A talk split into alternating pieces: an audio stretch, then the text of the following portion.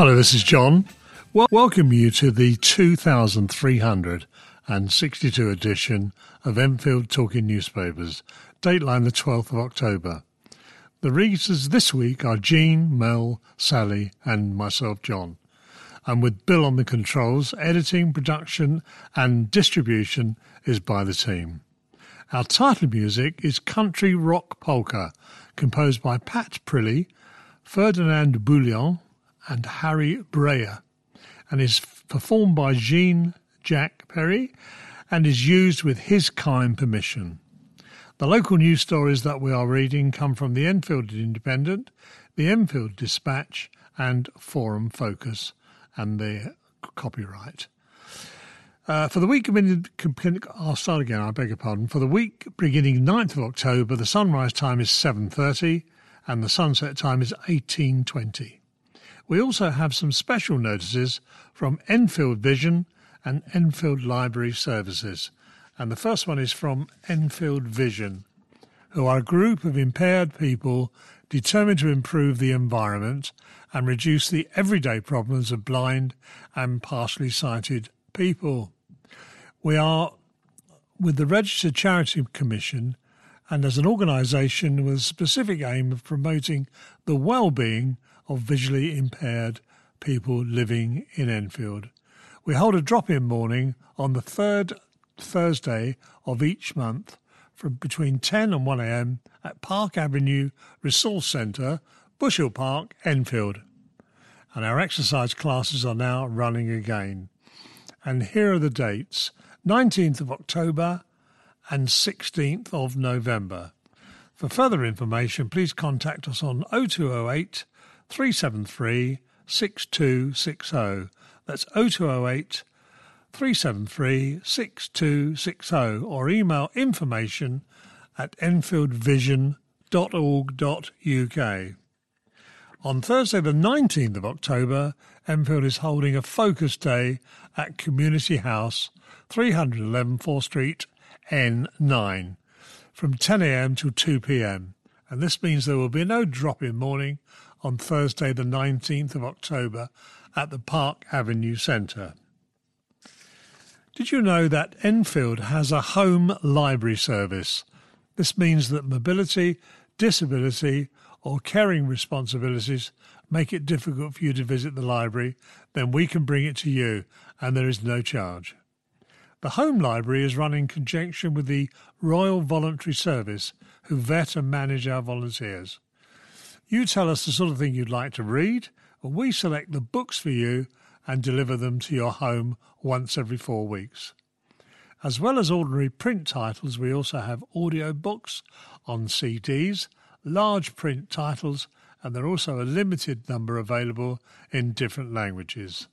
Separately, the Enfield Home Library Service offers a system with digital library content.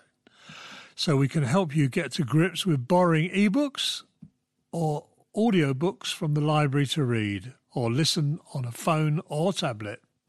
For more information, if you can sign up for the services, Enfield HLS at royalvoluntaryservice.org.uk or you can call Shauna on 07826 511 094. That's 07826 511 094. Now Sally will read the lead story. Uh, the NHS Trust running Chase Farm Hospital has appointed a new permanent chief executive. The Royal Free London NHS Foundation Trust announced today, Wednesday the 11th, that Peter Landstrom had been given the role permanently following a spell since May as acting chief executive. Peter originally joined Royal Free in 2022 as, chief, as Group Chief Delivery Officer and Deputy Group Chief Executive. He has held a number of senior leadership roles and has a strong NHS operational background, having first joined the service in 2003. He said taking on his new role was an enormous privilege. Mark Lamb, Royal Free Chair, said, On behalf of the board, I'm delighted to welcome Peter as the new Group Chief Executive. During his time at the Trust, Peter has been instrumental in setting a clear vision and direction for our organisation with a focus on ensuring our patients get the very best of the NHS when they walk through our doors. This includes a relentless focus on our performance amid the ongoing pressures faced by our Trust and the entire NHS. I look forward to continuing to work closely with Peter as he leads the Royal Free London into the next chapter of its history. Along with the Board of Directors, I wish him every success. As well as running Chase Farm Royal Free runs Barnet Hospital, Edgware Community Hospital, and its largest site, the Royal Free Hospital in Camden. Peter has set the NHS Trust's clinical strategy for the future with an emphasis on cardiovascular care, cancer, organ failure, and transplantation, as well as developing local priorities for each of the hospital sites. It is an enormous privilege and honour to take on this role, said Peter. Since I started at the Royal Free London, I have been struck by just how much pride every single member of staff has in their services and by their absolute dedication to patients, our organisation, and to each other. The challenges faced by the NHS are very real, but our commitment to providing clinical excellence with research at the heart of everything we do, alongside best in class education and training for our staff, means we have cause for optimism for the future. I look forward to working with colleagues and our partners to deliver world class care for our patients. And now a story from the Enfield Dispatch Prayers at Southgate Synagogue for soldier killed by Hamas. A Southgate synagogue has held a prayer service for a soldier killed by Hamas who grew up locally.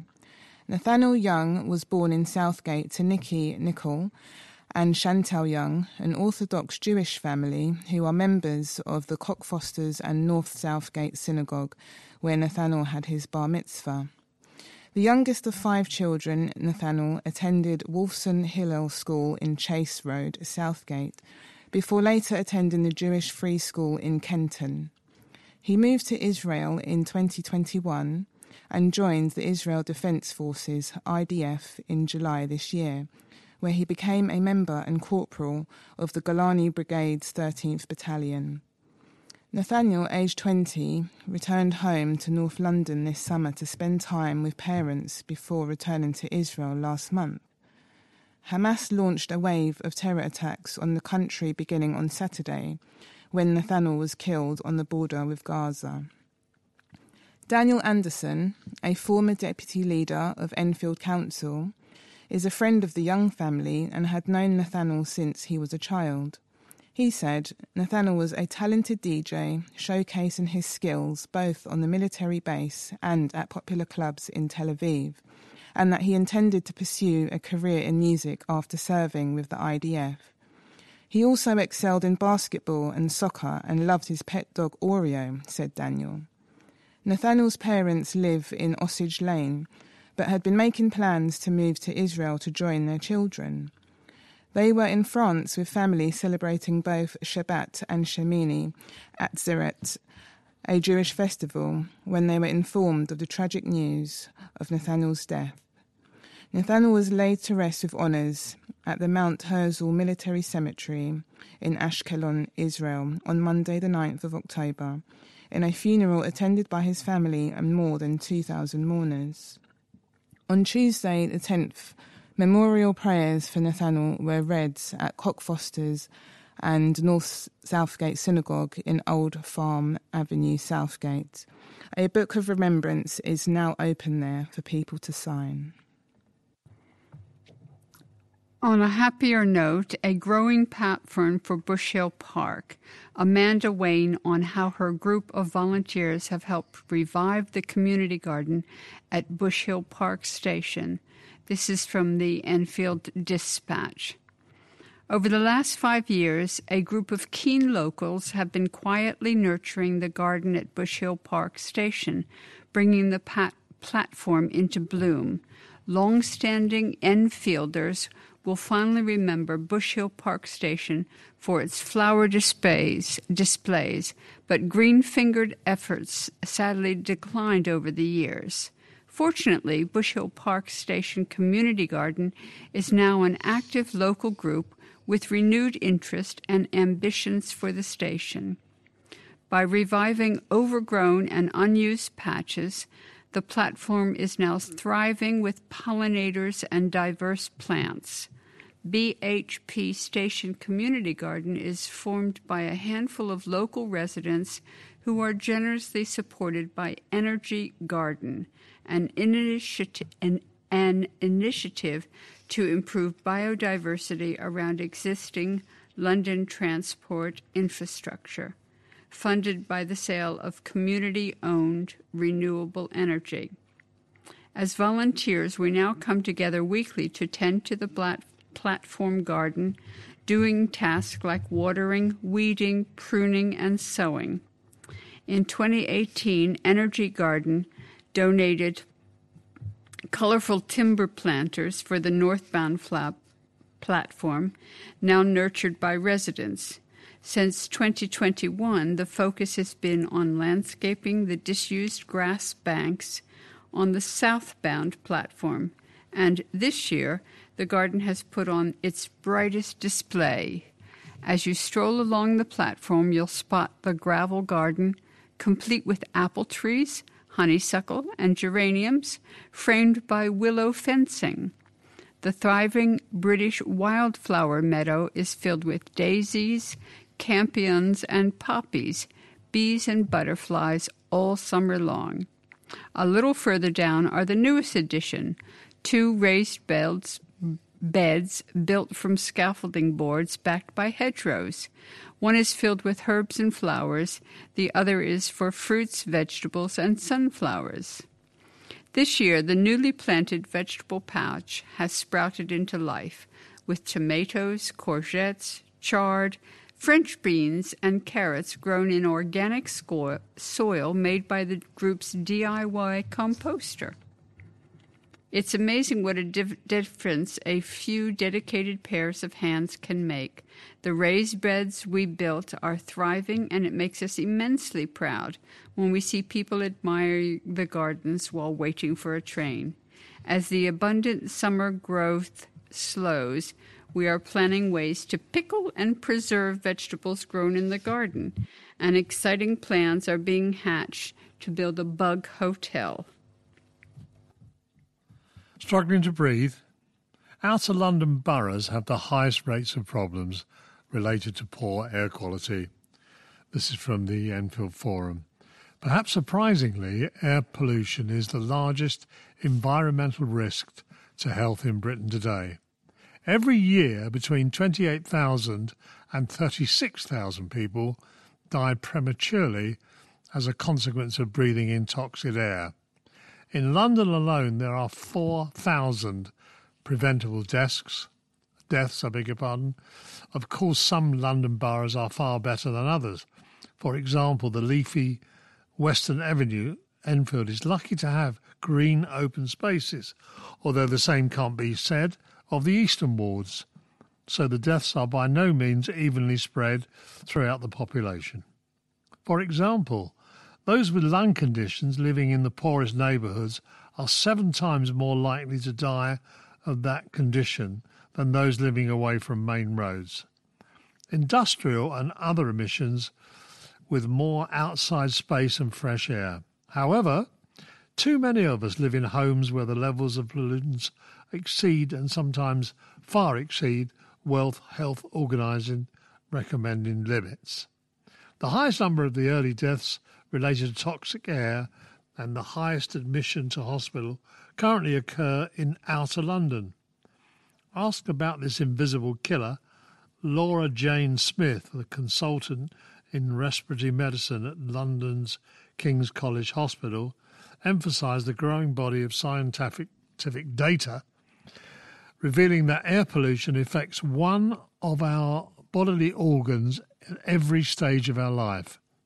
Whilst we've all heard about COPD and childhood asthma, new evidence is emerging that the, part it plays in other disorders such as diabetics, heart attacks, lung cancer in adults, and strokes and dementia in other people, amongst others.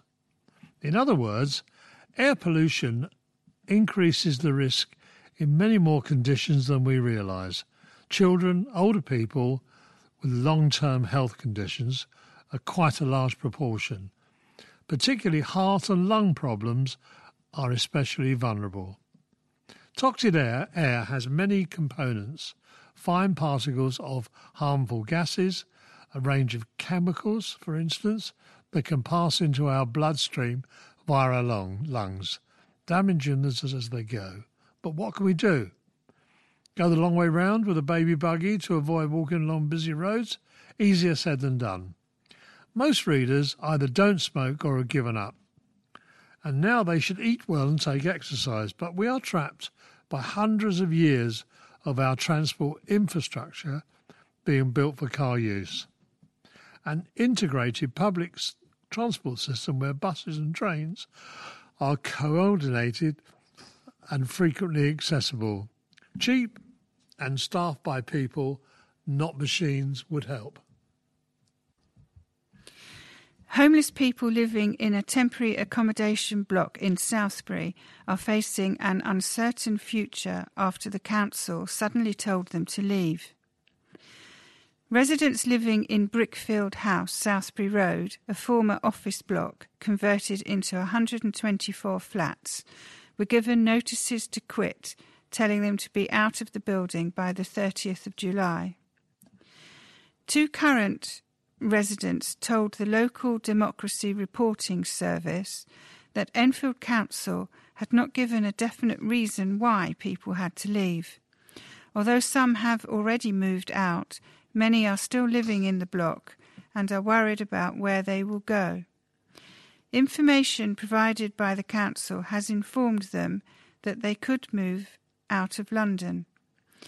It comes amid an escalating housing crisis that has led the council to start moving homeless families out of London and the South East to plug a £20 million budget gap caused by spending on bed and breakfast types of accommodation, including hotels.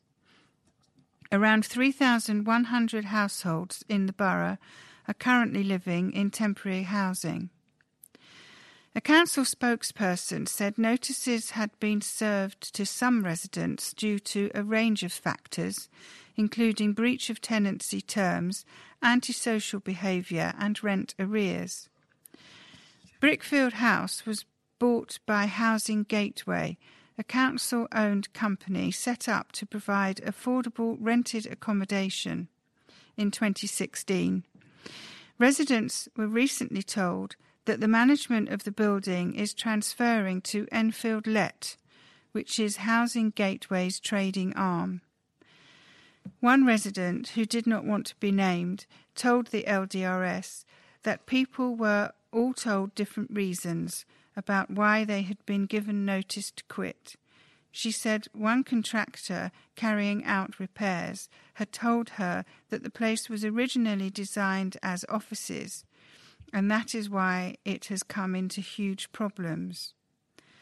The resident, who said she had been in temporary accommodation for nearly seven years, said she had been told about the benefits of moving to Peterborough and that refusing an offer there would constitute a refusal under the Housing Act, meaning the council's obligation to house her would be removed.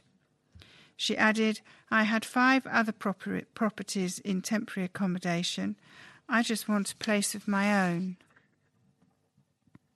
The resident said that her doctor had written six letters in detail explaining that she needed to remain near the hospitals where she is receiving treatment. But it just feels like we are not listened to, she added. It feels like we're hitting a brick wall all the time. I am on the waiting list for two operations. Suggesting moving out of the area for me is not an option, and judging by a lot of people in that block, it's not an option for them as well.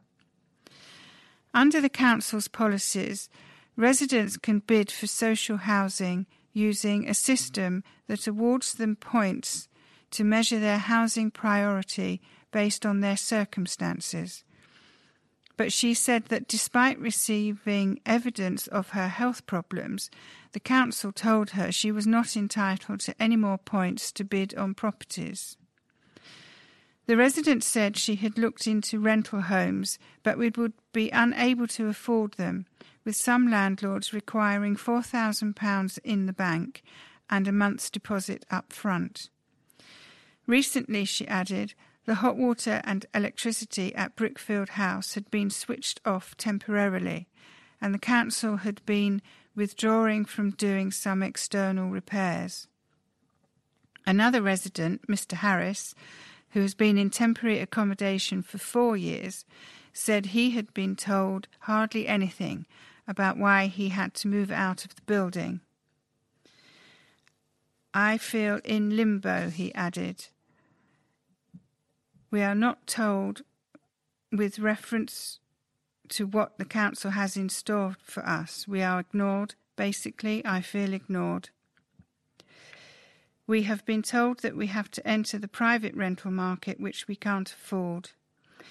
There are families and individuals who are vulnerable and are not aware of the process with reference to eviction. They are going to find it hard. Some of them don't work and are going to find it hard in the private rental sector. And now another story about housing. Enfield family living in hotel for over a year say they have no hope. An Enfield family remains stuck living in a hotel more than a year after they were made homeless when their house was destroyed by fire. The Rembakovsky family, whose plight was first reported by the dispatch in April, were moved this summer to a Travelodge hotel in Borehamwood, Hertfordshire, after spending several months at Enfield Travelodge on the A10 and having a brief stay at Whetstone Travelodge in Barnet.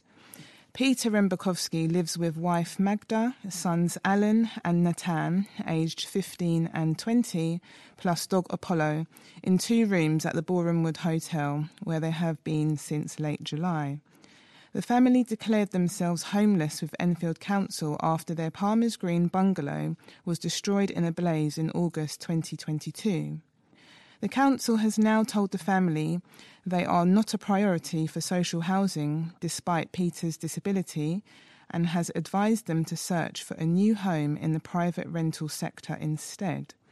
But Peter told the dispatch this week that they can only afford one bed properties even outside London and that many of these are unsuitable because he uses a wheelchair.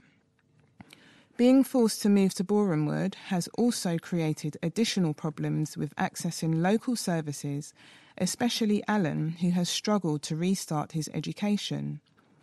They are trying to push me into the private sector, Peter explained.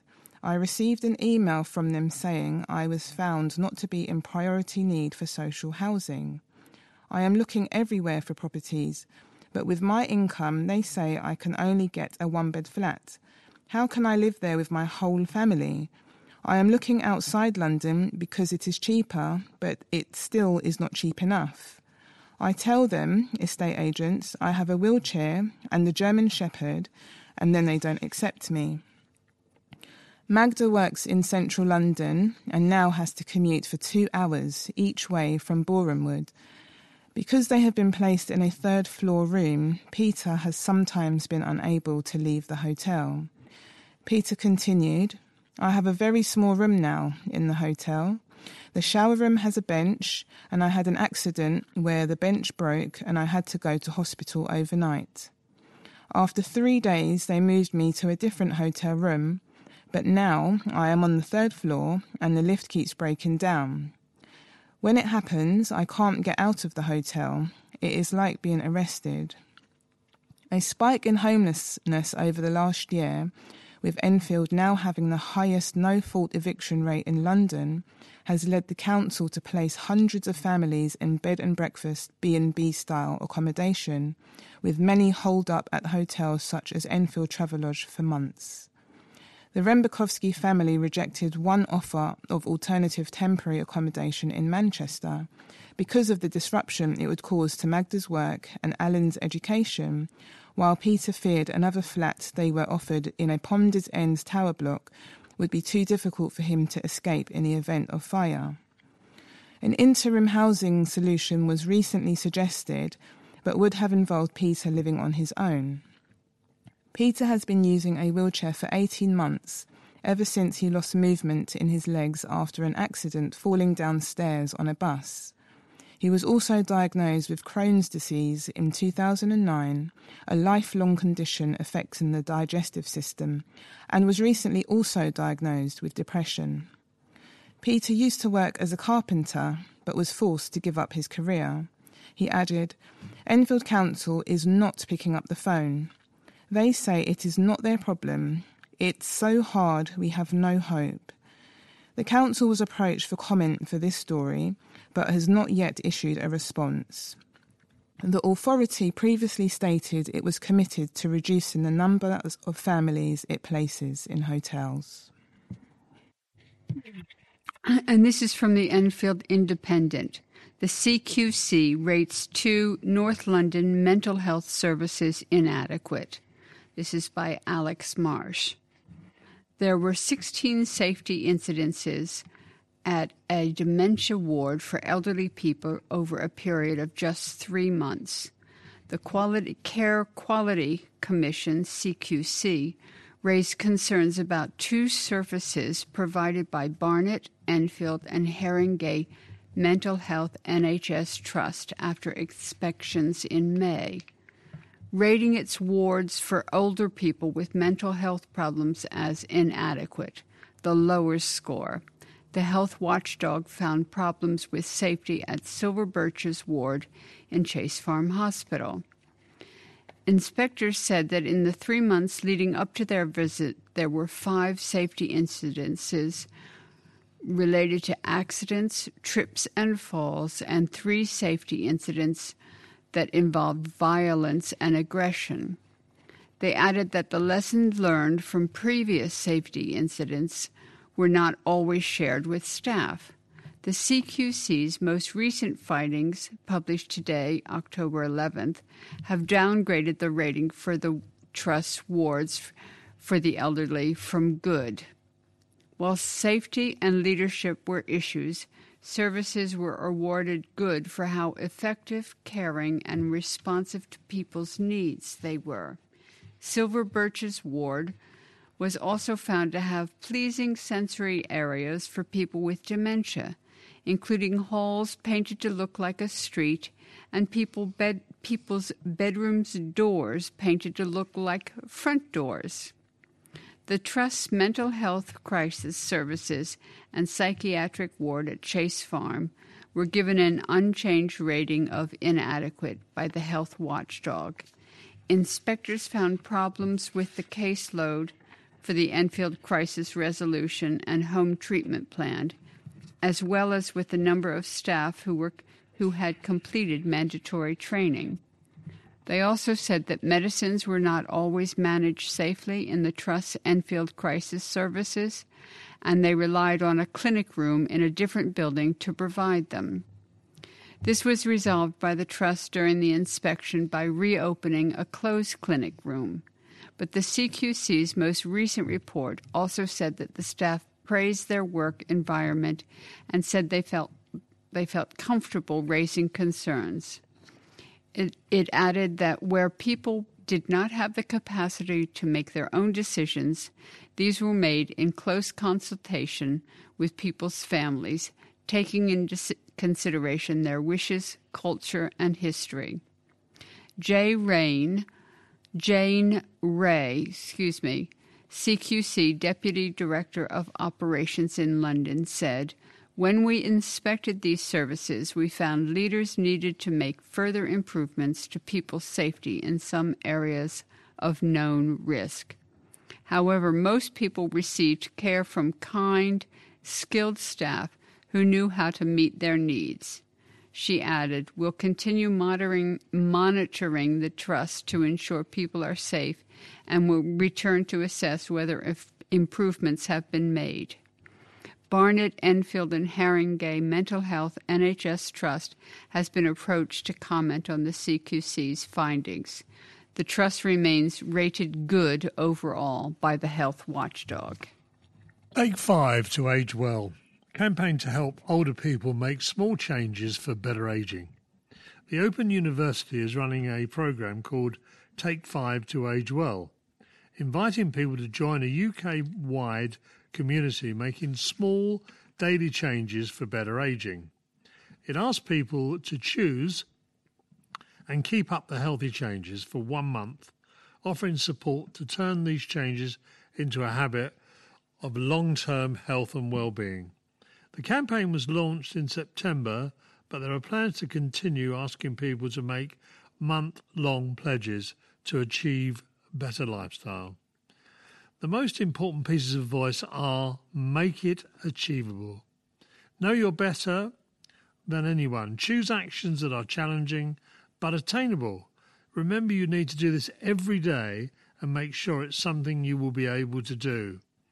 The pledges centre on actions such as eating, drinking more healthily, increasing activities, engaging socially, and staying mentally sharp. Choose an action and make sure it's quantifiable. For example, you may want to eat six pieces of fruit or vegetables a day, or cut down to eight units of alcohol. I'm not sure about that one. A week or walk 30 minutes every day. Whatever it is, make sure you can measure it.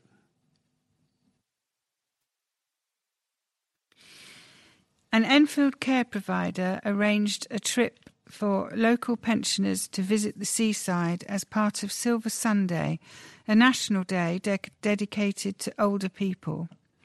Home Instead Enfield organised the excursion to Southend on Sea in Essex earlier this month.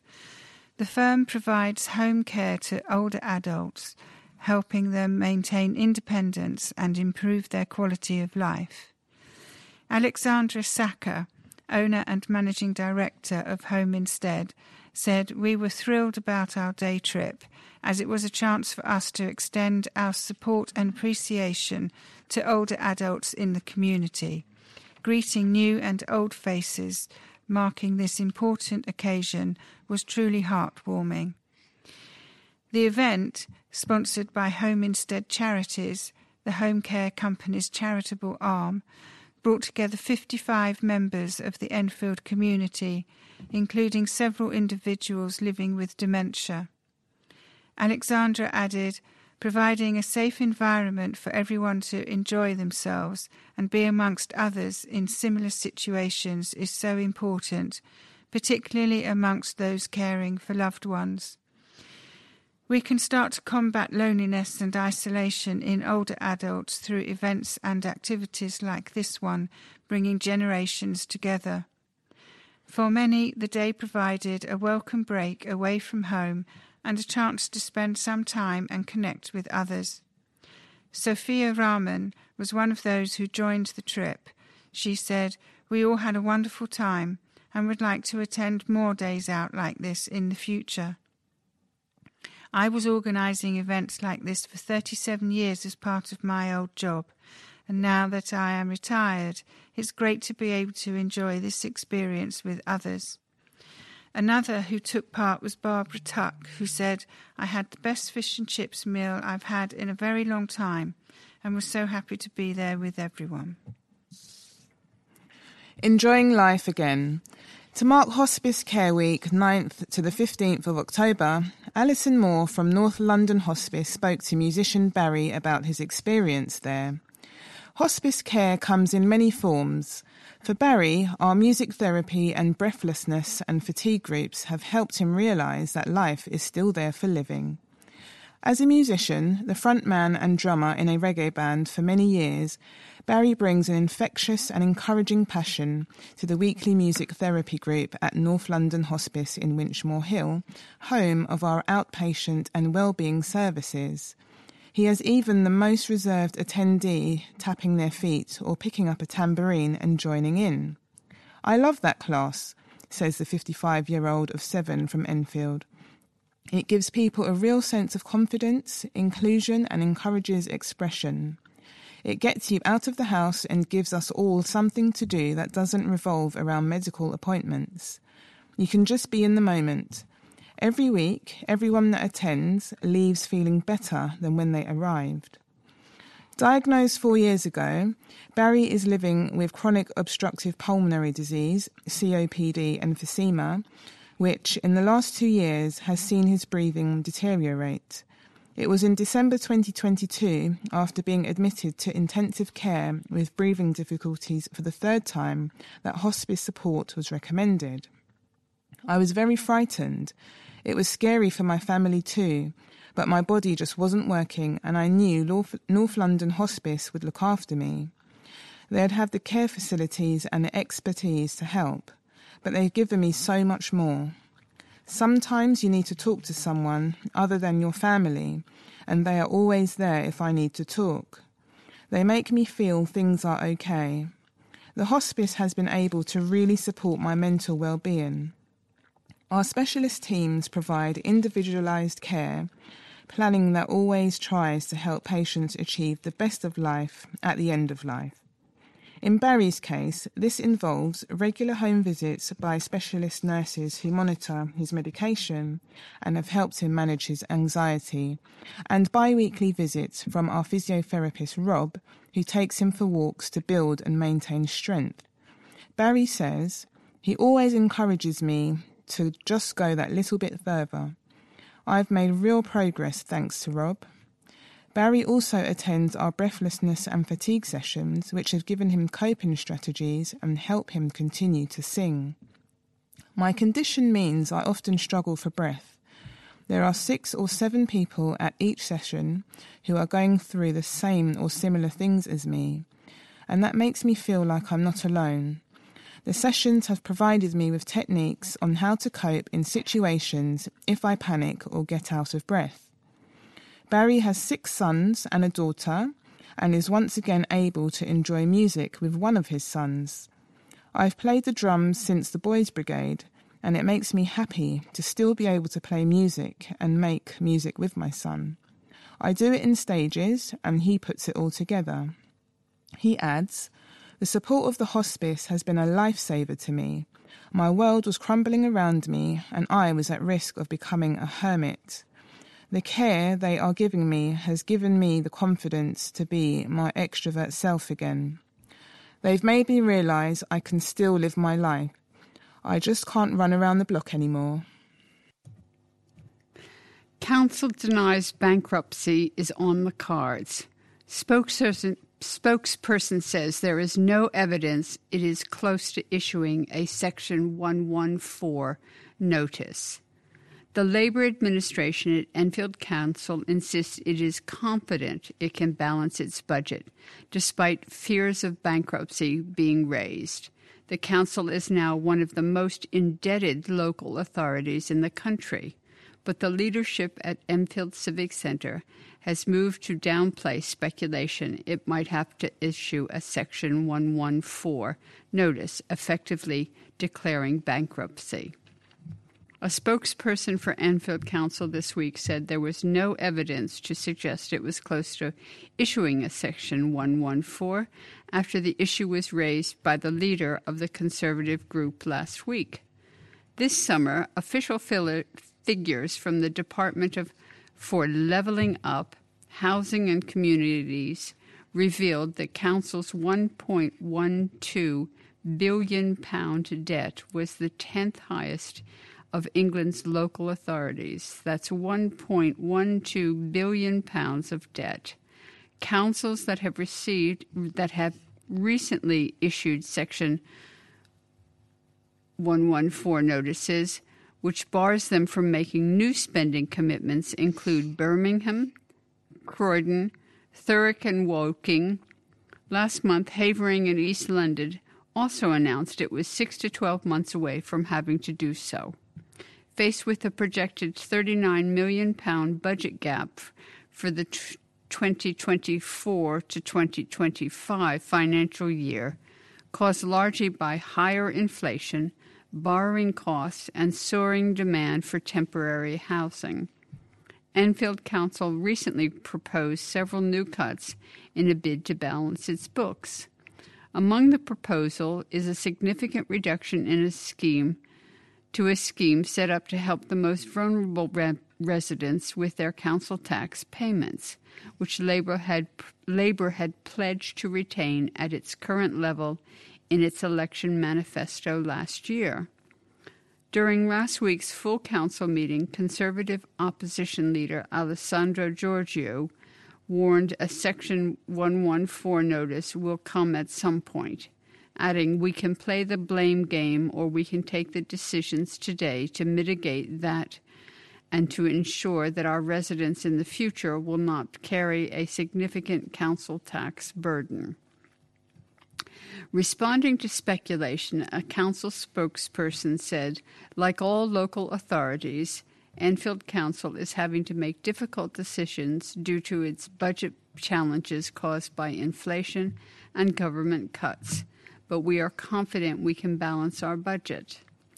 There is no evidence to suggest that we are close to an S114 situation that other councils have experienced.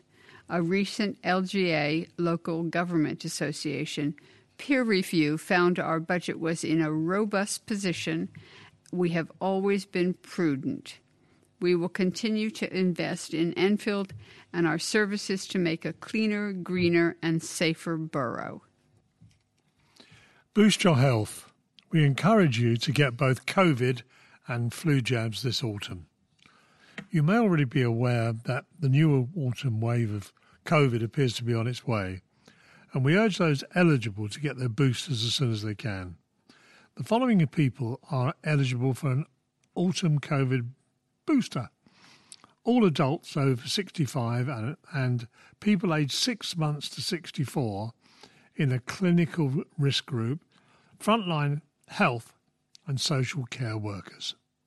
People aged 12 to 64 who are household contacts of people with immunosuppression.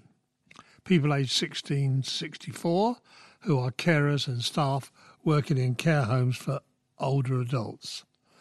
The eligibility is based on the fact risk of the severe COVID, COVID, I beg your pardon, continues to be strongly associated with increasing age, underlying health conditions, and other issues. Remember, we urge you for everyone to get their flu jabs, which are now also available in October. Uh, now, uh, Lee Power reports on Enfield Town Football Club for The Independent. Enfield Town boss Gavin McPherson says they have a lot of hard work to do ahead of their FA Cup fourth qualifying round tie at Cray Valley PM this weekend. Town are just 90 minutes away from the first round proper, having crashed out of the FA Trophy 4 3 at Chesham United last weekend. The tie looked to be heading to a penalty shootout when a mix up between Kyle Bailey and Reese Forster gifted Lucas Sinclair a late winner. And McPherson told the club website there's been a few hard truths in the dressing room. Carl had control of the situation for the last goal, but the others we conceded were terrible too, and it's a game we've let through our grasp, and I am hugely disappointed. We've gone away from home, scored three goals against a good side, and still lost. I wonder when the last time that happened here was. Having to score five to win tells we, me we made rudimentary mistakes. It was a result that was totally avoidable. Now we've got a hell of a lot of hard work to do before Cray Valley next weekend. Town came from behind three times against the Generals, who had beaten them 4 0 in the FA Cup a few years back, before conceding the decisive goal in the 89th minute. Jordan Edwards fired the hosts ahead on six minutes, but Sam Youngs soon levelled with a fine 20 yard strike. Steve Brown put Chesham back in front, but Bailey controlled Ollie Knight's cross and prodded home to make it 2 2 at the break after Marcus Wiley and Sinclair both went close. Bruno Andrade fired wide for Chesham after the restart, while Youngs shot straight at Zaki Ulala before Sinclair beat the offside trap to make it 3 2. But Town substitute Obi Onyeguara, aged 19, was fouled in the box by old boy Scott Sholton, allowing Youngs to fire home from the spot. Then, with penalties looming, Sinclair pounced when Bailey and Forster got in a tangle to settle the outcome. Enfield fell to a 3 2 defeat at Isthmian North rivals Maldon and Tiptree, who have added Jamie Cureton to their coaching staff. Riggers Kabashi put ease ahead after just two minutes, but Louis Britton levelled. and Britton struck again on the hour mark after Caleb Steele had restored Enfield's lead within a minute of the restart before George Smith sealed a first win of the season for the Jammers. After a trip to Witham Town in midweek, Enfield lost host Lowestoft on Saturday. And Enfield Borough slumped to a 4 0 loss at St Margaretsbury in Thurlow, Nunn League Division 1 South at the weekend they visit Wormley Rovers tonight, Wednesday, and then host leaders Dunmow tomorrow on Saturday. Sorry, Dunmow Town on Saturday. Beautiful COVID 19 memorial inaugurated in Enfield. A COVID 19 memorial funded by local community groups has been officially inaugurated at an Enfield park. Enfield Living Memorial is dedicated to all those in the borough who lost during the COVID 19 pandemic. The memorial began to take shape last year with the planting of 30 trees in Town Park in the shape of a heart. The final piece of the memorial, a metal artwork depicting a phoenix rising, was unveiled last month. Around 200 people attended an informal open event, with many choosing to leave a small personal message of remembrance, which were written on cards and tied to the trees. One such note said, Love you, Mum, and miss you, reflecting the many expressions of loss that were shared throughout the afternoon.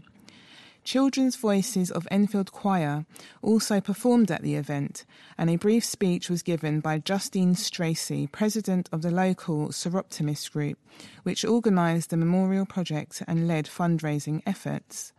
Justine said, over two thirds of the project's costs were met by local community groups, local businesses, and individual members of the public.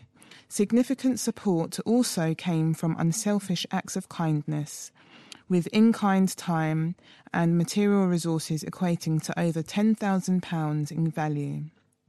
The remaining support came from the Lottery Community Fund. What we have achieved together is something of meaning and value and beauty for everyone in the community.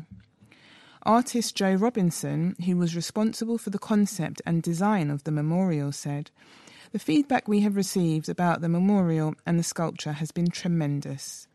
Hearing what people have said and some have written makes me so proud to have helped with what has fundamentally been a borough wide community project. One visitor to the site thanked the organisers and said, I lost my 59 year old father to COVID in 2021. I can't tell you how much it means to me to have a memorial such as this in my own town. My mother, who is wheelchair dependent, has never been able to access a memorial for my father, but now she finally can, as it's nearby and accessible. Thank you for all your efforts and a beautiful thought and design. For more information about Enfield Living Memorial, visit enfieldlivingmemorial.org. And this one is from The Athletic. Jeffrey, the dog who went viral at a football match, and the touching story behind him. This is by Caoimhe O'Neill. Jeffrey has been going to Luton Town games for more than six years and has slept through most of them. There was no change to the Labrador's, Labrador's routine on Saturday afternoon for the visit of Tottenham Hotspur to the perfectly named Kenilworth Road Stadium. Jeffrey napped his way through the game again, and while snoozing, a video of him was surging in views online.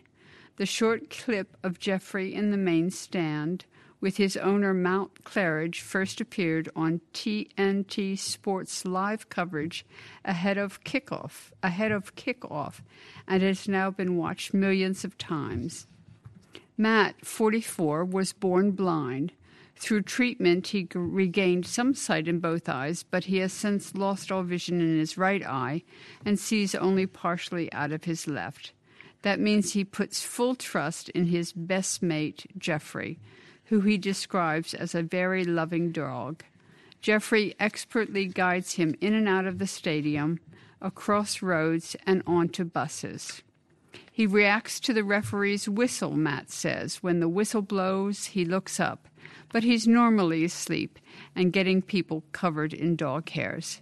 If I jump up for a goal, he jumps with me. I wouldn't bring him if, he bo- if it bothered him or if he couldn't cope with it. He just lays down in front of me and sleeps. He has slept through the rise from League Two to the Premier League. The nine year old dog, who, when he's not working, enjoys clutching his collection of teddy bears at home or putting his paw on your arm to request a cuddle is a famous is famous around the club. But his owner and those with season tickets in this section of the ground never expected Jeffrey to become a world star like he was at the weekend. He's probably the most famous guide dog in the country at the moment, Matt later says from the George II pub in central London, with the video having doubled in views by the time we get there. This will be Jeffrey's last full season as a match going regular.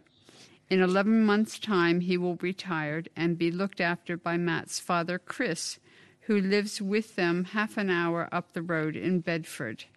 Matt's name will then be added to a waiting list for a new guide dog, a process he, could, he says could take up to two years. Chris is his son's carer and has almost always been at his side for Luton games. Around 2016, though, Chris became ill. He spent four months in hospital awaiting a liver transplant, and during that time he was also diagnosed with bowel cancer, a battle he has since overcome. Going to the football with his dad has always been an outlet for Matt, who was severely bullied at school. It proved to be even more of an escape when his dad was unwell, and that is when Jeffrey started attending games to guide Matt in the absence of his dad. I got bullied, Matt says, as Jeffrey, wearing a Luton themed collar, collar, sleeps soundly at his feet. I just had to deal with it. The teachers wouldn't do anything. I was beaten up. They aren't my best memories.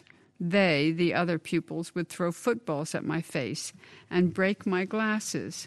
I had chewing gum put on my seat. They would stick stuff on my clothes. It was cruel. I've moved on. I got a good job working for in IT for a bank. When I go home tonight, I'll go down the pub and Jeffrey has got his own bed there and I'll have a few drinks. I have people now.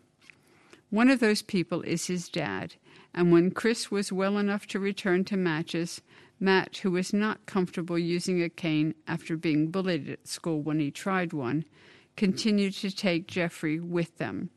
At halftime, Jeffrey's high visibility harness is put back on to signal he is working. He then guides Matt to the toilet and back. During the game, it is Chris who commentates for Matt, who is unable to see the ball or recognize players. I try and communicate with him, tell him if it's a corner, a foul. If people get all excited around us, I'll tell him why, Chris says. There are earpieces available with radio commentary in certain grounds, but Matt prefers to hear the voice of his dad and those around him describing the game, like their friends Peter Clark and his son Scott. The four of them have been attending Luton games together for two decades. Jeffrey has traveled with them to away games before, but Matt prefers not to take him. Not only are there accessibility issues such as steps and inadequate lighting, but there are usually a lot of people drinking, and it doesn't always feel like the safest place for Jeffrey. You always get one idiot, Matt says. When they went to Wembley in May for the championship championship playoff final, which Luton won on penalties to earn promotion to the Premier League, it was Matt's mother who took care of the dog. I didn't see much of the game. I just go by the atmosphere and people's reactions. I was about five rows from the front, and you don't see a lot, even when you can't, even when you can see. He chuckles. I got home, went and picked him up, and watched the game again. Matt's younger sister Rebecca is also blind, and both have spent a lot of time in hospital during their early years. As a parent, it is years ago, at that time, medication and everything wasn't as up to date as it is now with late treatment. Well, we've reached the end of our program for this week. Thank you for listening. And so, from the team of Jean, Mel, Sally, and myself, John, and of course Bill on the controls, it's and you may like to join in goodbye, cheerio, but it's certainly not good night please remember to turn over the address label in your postal packet. Put the memory stick into the packet in a closed position and return it to us as soon as possible in readiness for the next edition. You can also listen to our podcast by searching for Enfield Talking Newspaper on your favourite podcast app. Or listen to us on your smart speaker by saying Play Podcast, Enfield Talking Newspaper. Don't forget, you can call Diane de Jersey regarding any help you may require in connection with Enfield Talking newspapers. She can be reached on 07 899 854 582. That's 07 899 854 582. The Enfield Talking newspaper will be with you again in one week's time. Bye. Goodbye.